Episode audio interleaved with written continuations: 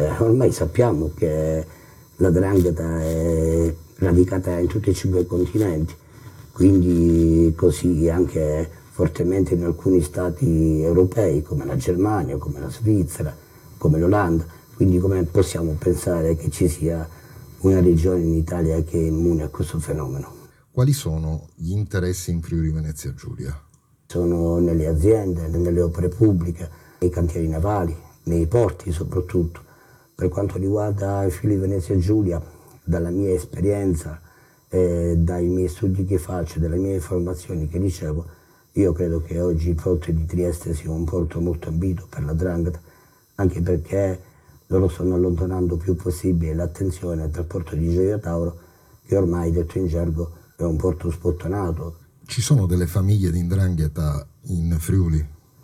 Ma certo che ci sono delle famiglie di Ndrangheta in Friuli,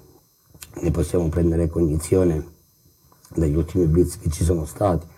alcuni messi a segno proprio dalla DDA di Catanzaro contro la Cosca Mancuso, dove ci sono stati un paio di operazioni ma io posso parlare anche con cognizione di causa.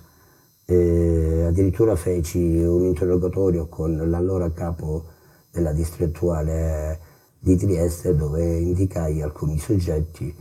eh, fra i quali poi con, con, il tempo ho saputo che è stato il primo 416 bis eh, dato, quindi una famiglia che sta su Monfalcone, la provincia di Gorizia, gli interessi sono dappertutto, è la parola più semplice possibile che è stata usata più volte, dove ci sono soldi c'è drangheta. Ed è così, le mafie vanno dove vanno i soldi, questo è sicuro. La drangheta controlla una grande fetta dell'economia sommersa e l'economia sommersa è fatta da traffico di armi, di droga, eh, rifiuti e quindi diciamo che il Friuli Venezia Giulia a livello strategico è molto interessante perché comunque è confinante con eh, gli stati dei Balcani e comunque sono rotte importanti che passano traffici con la Turchia, con l'Afghanistan. Chi è l'ondranghetista oggi?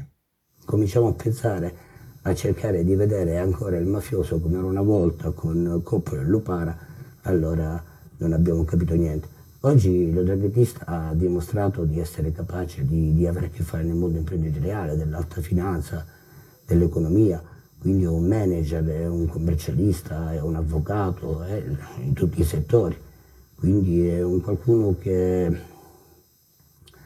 sa trattare nel mondo imprenditoriale, che sa fare business, avvalendosi poi di un'arma in più che è quella dell'aggregazione alla famiglia, alla compagnia draghetistica e in più comunque a un ingente quantitativo di soldi in contanti che comunque quello aprono tante porte, aprono tante porte e corrompono tante anime.